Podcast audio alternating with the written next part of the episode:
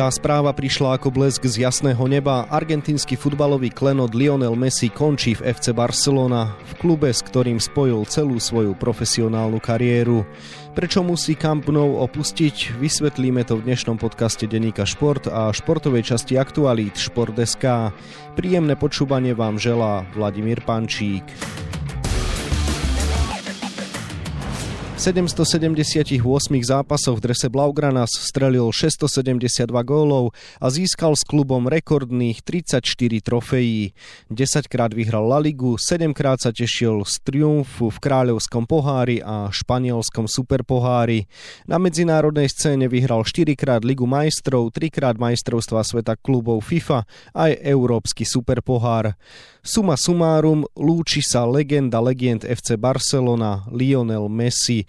Prečo sa tak stalo si rozoberiem s kolegom z denníka Šport Mojmírom Staškom, ktorému želám pekný deň. Pozdravujem ťa Vlado aj našich poslucháčov. Mojo, v nedelu sa hral v Barcelone jeden z veľkých zaujímavých zápasov, hoci s prívlastkom prípravný, takže v akom duchu sa niesol aj v kontexte odchodu tejto veľkej legendy? Išlo o tradičný predsezónny zápas o trofej Joana Gampera. Stretol sa v ňom Barcelona s Juventusom. Barca vyhrala 3-0, čo teda fanúšikov potešilo. Nepotešili fakt, že sa hralo bez Lionela Messiho, ktorý podľa pôvodného scenára samozrejme mal figurovať v plánoch trénera Ronalda Kumana. Samozrejme, predchádzal tomu obrovský šok. Pristal by som sa trošku pri tej Gamperovej trofeji. Ide o zápas, v ktorom každý rok si Barcelona pred štartom sezóny pozýva niekoho, nejakého svojho vyzývateľa a získava trofej pomenovanú podľa jedného zo svojich zakladateľov. Ja by som oprášil takú peknú minulosť, keďže niekedy sa bojov túto trofej zúčastňovali aj slovenské týmy, konkrétne Trnava a Slovan, takže trošku sa tak pohľaďme smerom dozadu.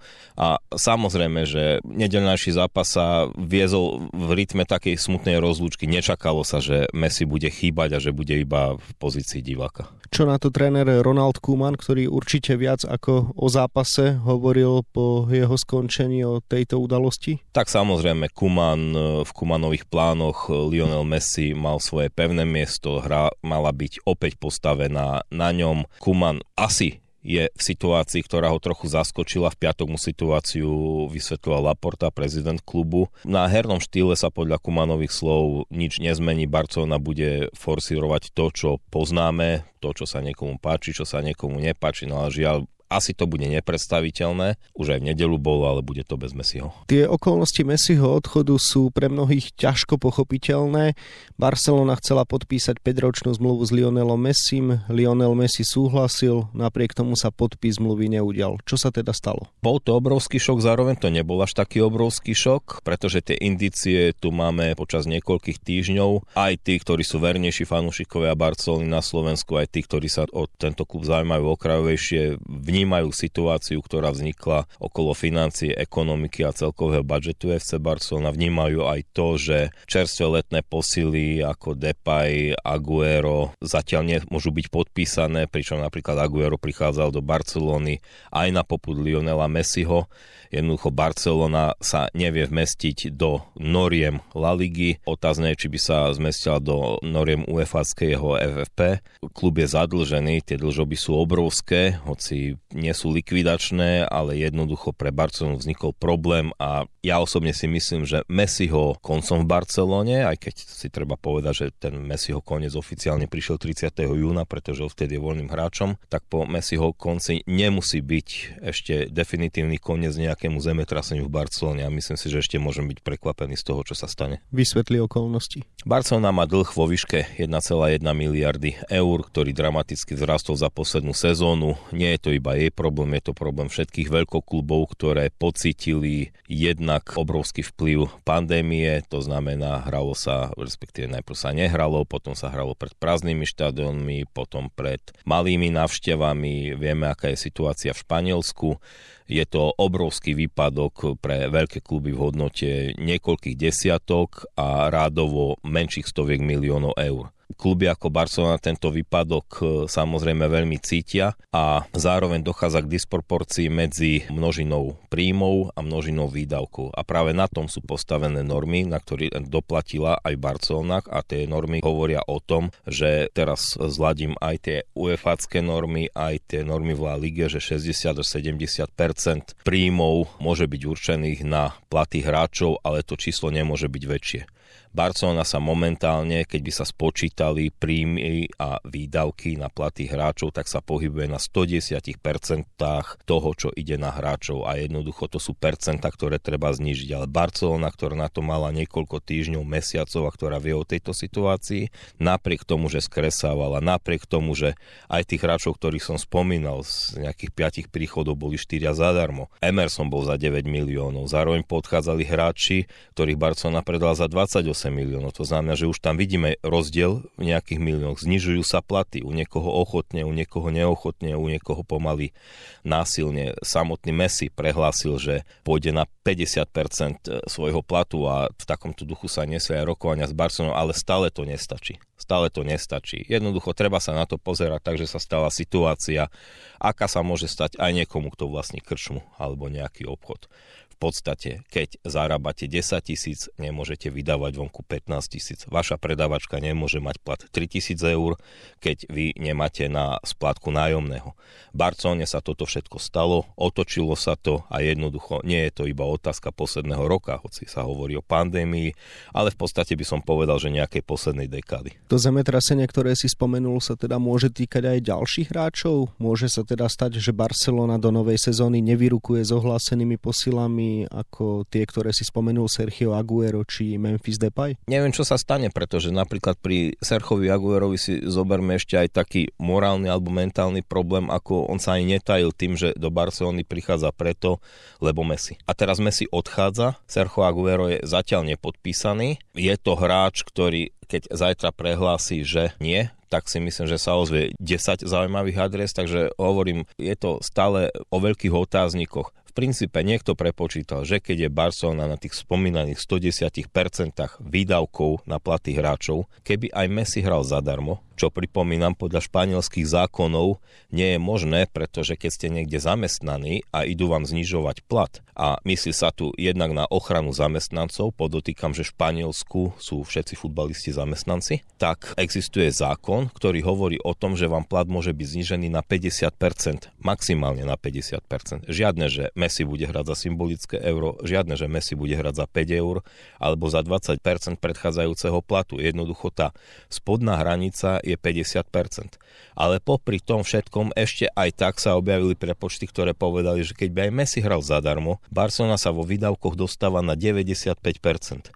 To znamená, že stále je niekde vysoko a stále ešte musí skresávať, skresávať, skresávať. Ja by som pritom povedal, že to pravidlo tých 60 alebo 70% výdavkov na platy hráčov nie je nejaké strašidelné pravidlo. To sú objektívne cifry, ktoré platia v nemeckom futbale, v anglickom futbale, v slovenskom futbale. Jednoducho, keď sa budete baviť alebo keď si to budete zisťovať, ako to je vo fungovaní klubov, tak vám povedia, že zhruba také percento sa na platy hráčov reálne dáva. Hej. Takže nie je to žiadne strašidelné percento, že by nejaká inštitúcia ako Španiel Španielská liga nastojila, že 30% môže ísť. To by bolo zdrvujúce, ale toto percento je relatívne normálne a Barcelona nie je schopná splniť ani to. O Messiho odchode sa hovorilo už aj pol roka dozadu, keď Argentínčan z dôvodu toho, ako to v klube vyzeralo, zvažoval odchod z klubu.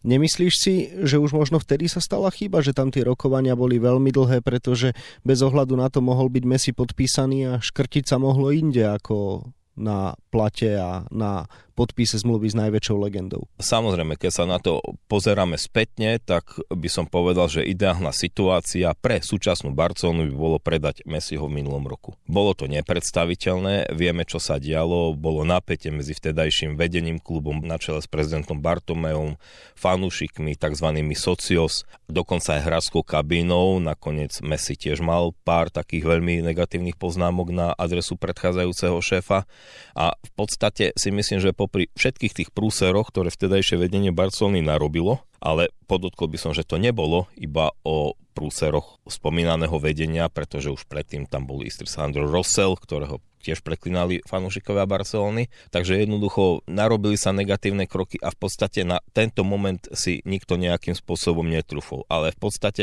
keď by sme si to zobrali veľmi štíro ekonomického pohľadu, tak Barcelona mohla v minulom roku Messi ho predať, ja neviem, povedzme za 100 miliónov, za 150 miliónov a mala by ich vo vrecku. Druhá vec samozrejme je, že ako by s tými peniazmi naložila, čo by to strhlo, akú lavínu a či vlastne by to nebolo len ďalších 150 miliónov hodených do nejakej bezodnej studne, pretože ja pripomeniem, môžeme si určiť nejaký taký bod, od ktorého sa odrazíme a tým bodom by mohol byť transfer Neymara do Parížského Saint-Germain a pamätáme si na to ako uplatnenie tej, vtedy sme si hovorili, že neuplatniteľnej klauzuly vo výške 222 miliónov posadilo všetkých na zadok. Barcelona získala peniaze, ktoré mohli byť nádherným ekonomickým vankúšom, ale čo urobila? Kúpila Osmane Dembeleho za 100 miliónov, potom prišiel ďalší nezmyselný nákup Pauliňa z Číny za 40 miliónov, to naozaj sa celý svet čudoval, lebo do Číny sa predsa odchádza a predáva a z Číny sa futbalisti nenakupujú.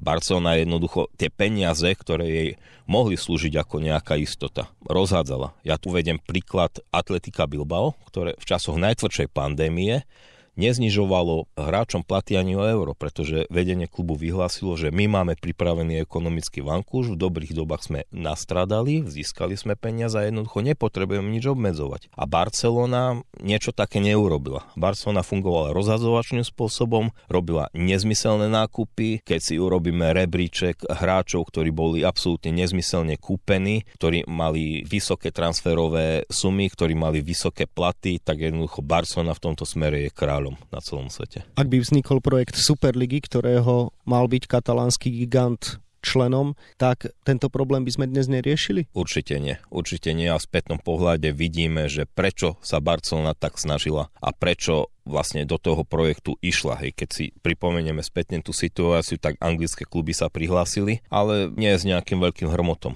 Najväčšie hrmot urobila Barcelona, najväčšie hrmot urobil Bartome, to bol vlastne prvý človek, prvý prezident, prvý predstaviteľ veľkého klubu, ktorý to vyhlásil rázne a nahlas. Takže jednoducho áno, vidíme, Barcelona chcela ísť do súťaže, ktorá by mala vlastné pravidla. Ona robila aj taký tlak, my sme si to mohli všimnúť aj začiatkom minulého týždňa, keď Laporta dával takú výzvu na Tebasa, čo je prezident La Ligy ligy a hovoril, že by mala byť trošku flexibilnejšia La Liga. Hej, to bola výzva, bola to taká ako polovýhražka na to, že však robte niečo, robte niečo, pretože samozrejme jedna vec je, že Barcelona stratila Messiho, druhá vec je, že La Liga stráca Messiho. Čo to teda bude znamenať pre La Ligu? Tak ja si myslím, že denníku šport som napísal, že ranu medzi oči. My si zoberme, že každý, každá liga má nejaké svoje puncovné značky. Keď povieme anglická liga, tak môžeme tých značiek povedať veľa. Povieme manchesterské kluby, Liverpool, Arsenal, Chelsea, v posledných rokoch atraktívny Leicester, potom môžeme hovoriť o Kaneovi, o Salahovi, o mnohých fantastických hráčoch, Van Dijkovi.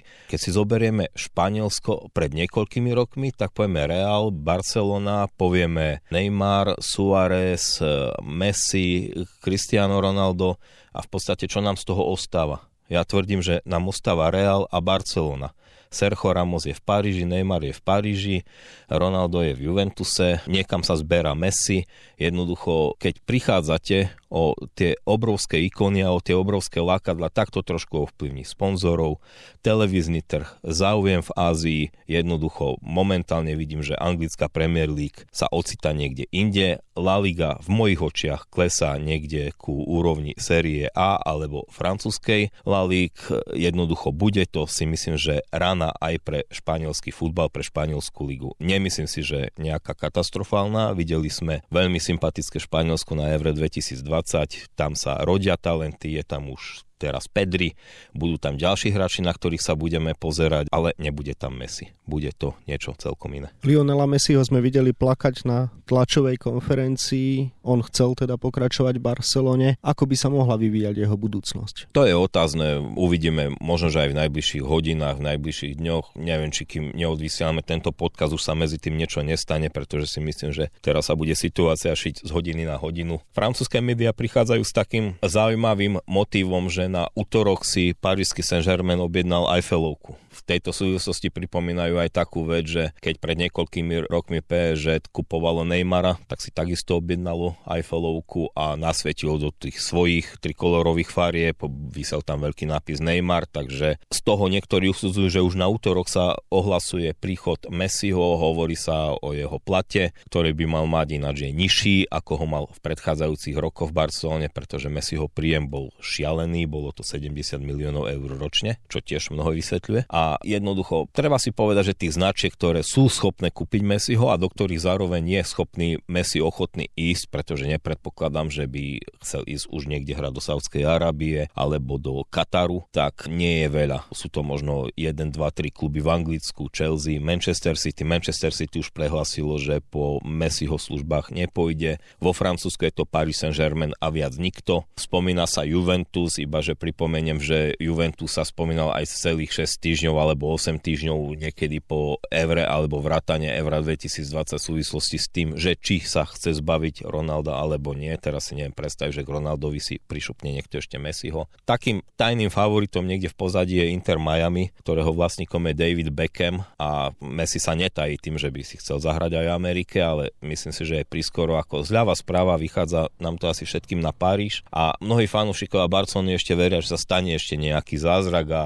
nejaké také percent to maličké si niekde v hlave nechávam aj ja, ale už tomu veľmi neverím. Keď sa pozrieme na ten najpredpokladanejší scenár, tak to naozaj vyzerá zaujímavo, pretože v Paríži Saint-Germain by vznikol ofenzívny trojlistok v zložení Neymar, Messi, Bappe, na stoperskom poste Ramos, v bránke Donnarumma. To je už asi jasná predikcia k tomu, kto bude vládnuť svetovému futbalu, je tak? Tak e, ten menoslov vyzerá šialene, on už doteraz v podaní že takýto v podstate ako bol, máme tam Veratyho, máme tam ďalších hráčov, je to úplne bláznivý káder v podstate. Keď by sa PSG premenoval na výber sveta, tak už by sa to aj hodilo. Ja si myslím, že pre Messiho by to bola dobrá adresa po všetkých stránkach, po komerčnej, po marketingovej, po hernej, pretože osobne si myslím, že asi si ešte nebude chcieť dávať okopávať členky v anglickej Premier League. Samozrejme, že s takýmto kádrom získať francúzsky titul a francúzsky pohár je úplne málo a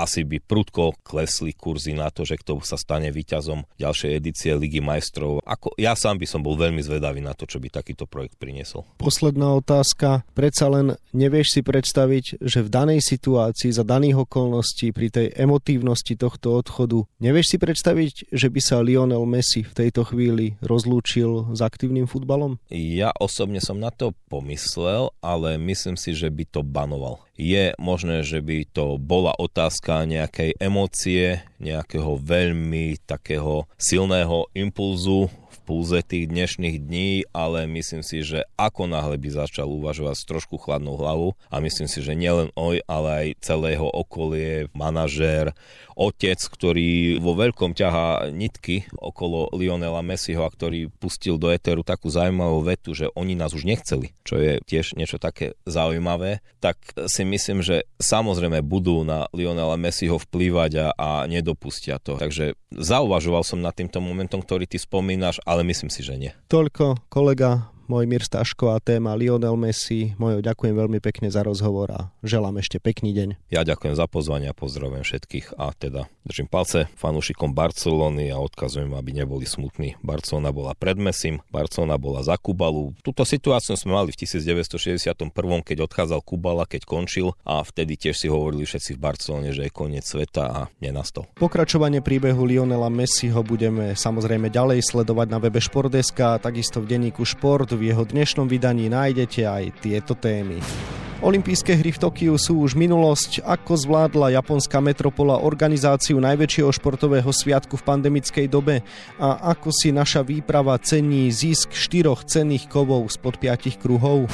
Naša hokejová reprezentácia do 18 rokov dosiahla pekný úspech. Slovenskí reprezentanti pod vedením Ivana Feneša obsadili na turnaji Hlinka Grecký Cup druhé miesto za Ruskom, čo doteraz nikdy nedokázali. Čím je tento ročník výnimočný? Úradujúci futbalový majster Eška Slovan Bratislava nastúpi dnes odvete tretieho predkola Európskej ligy proti gibraltárskému šampiónovi Lincoln Red Imps. Ak nadviaže na víťazstvo 3-1 na trávniku súpera, zaistí si európsku jeseň. No a na 28 stranách je toho samozrejme oveľa viac. Scenár dnešného podcastu sme naplnili a zostáva nám sa už iba rozlúčiť. Ešte pekný deň vám od mikrofónu žela Vladimír Pančík.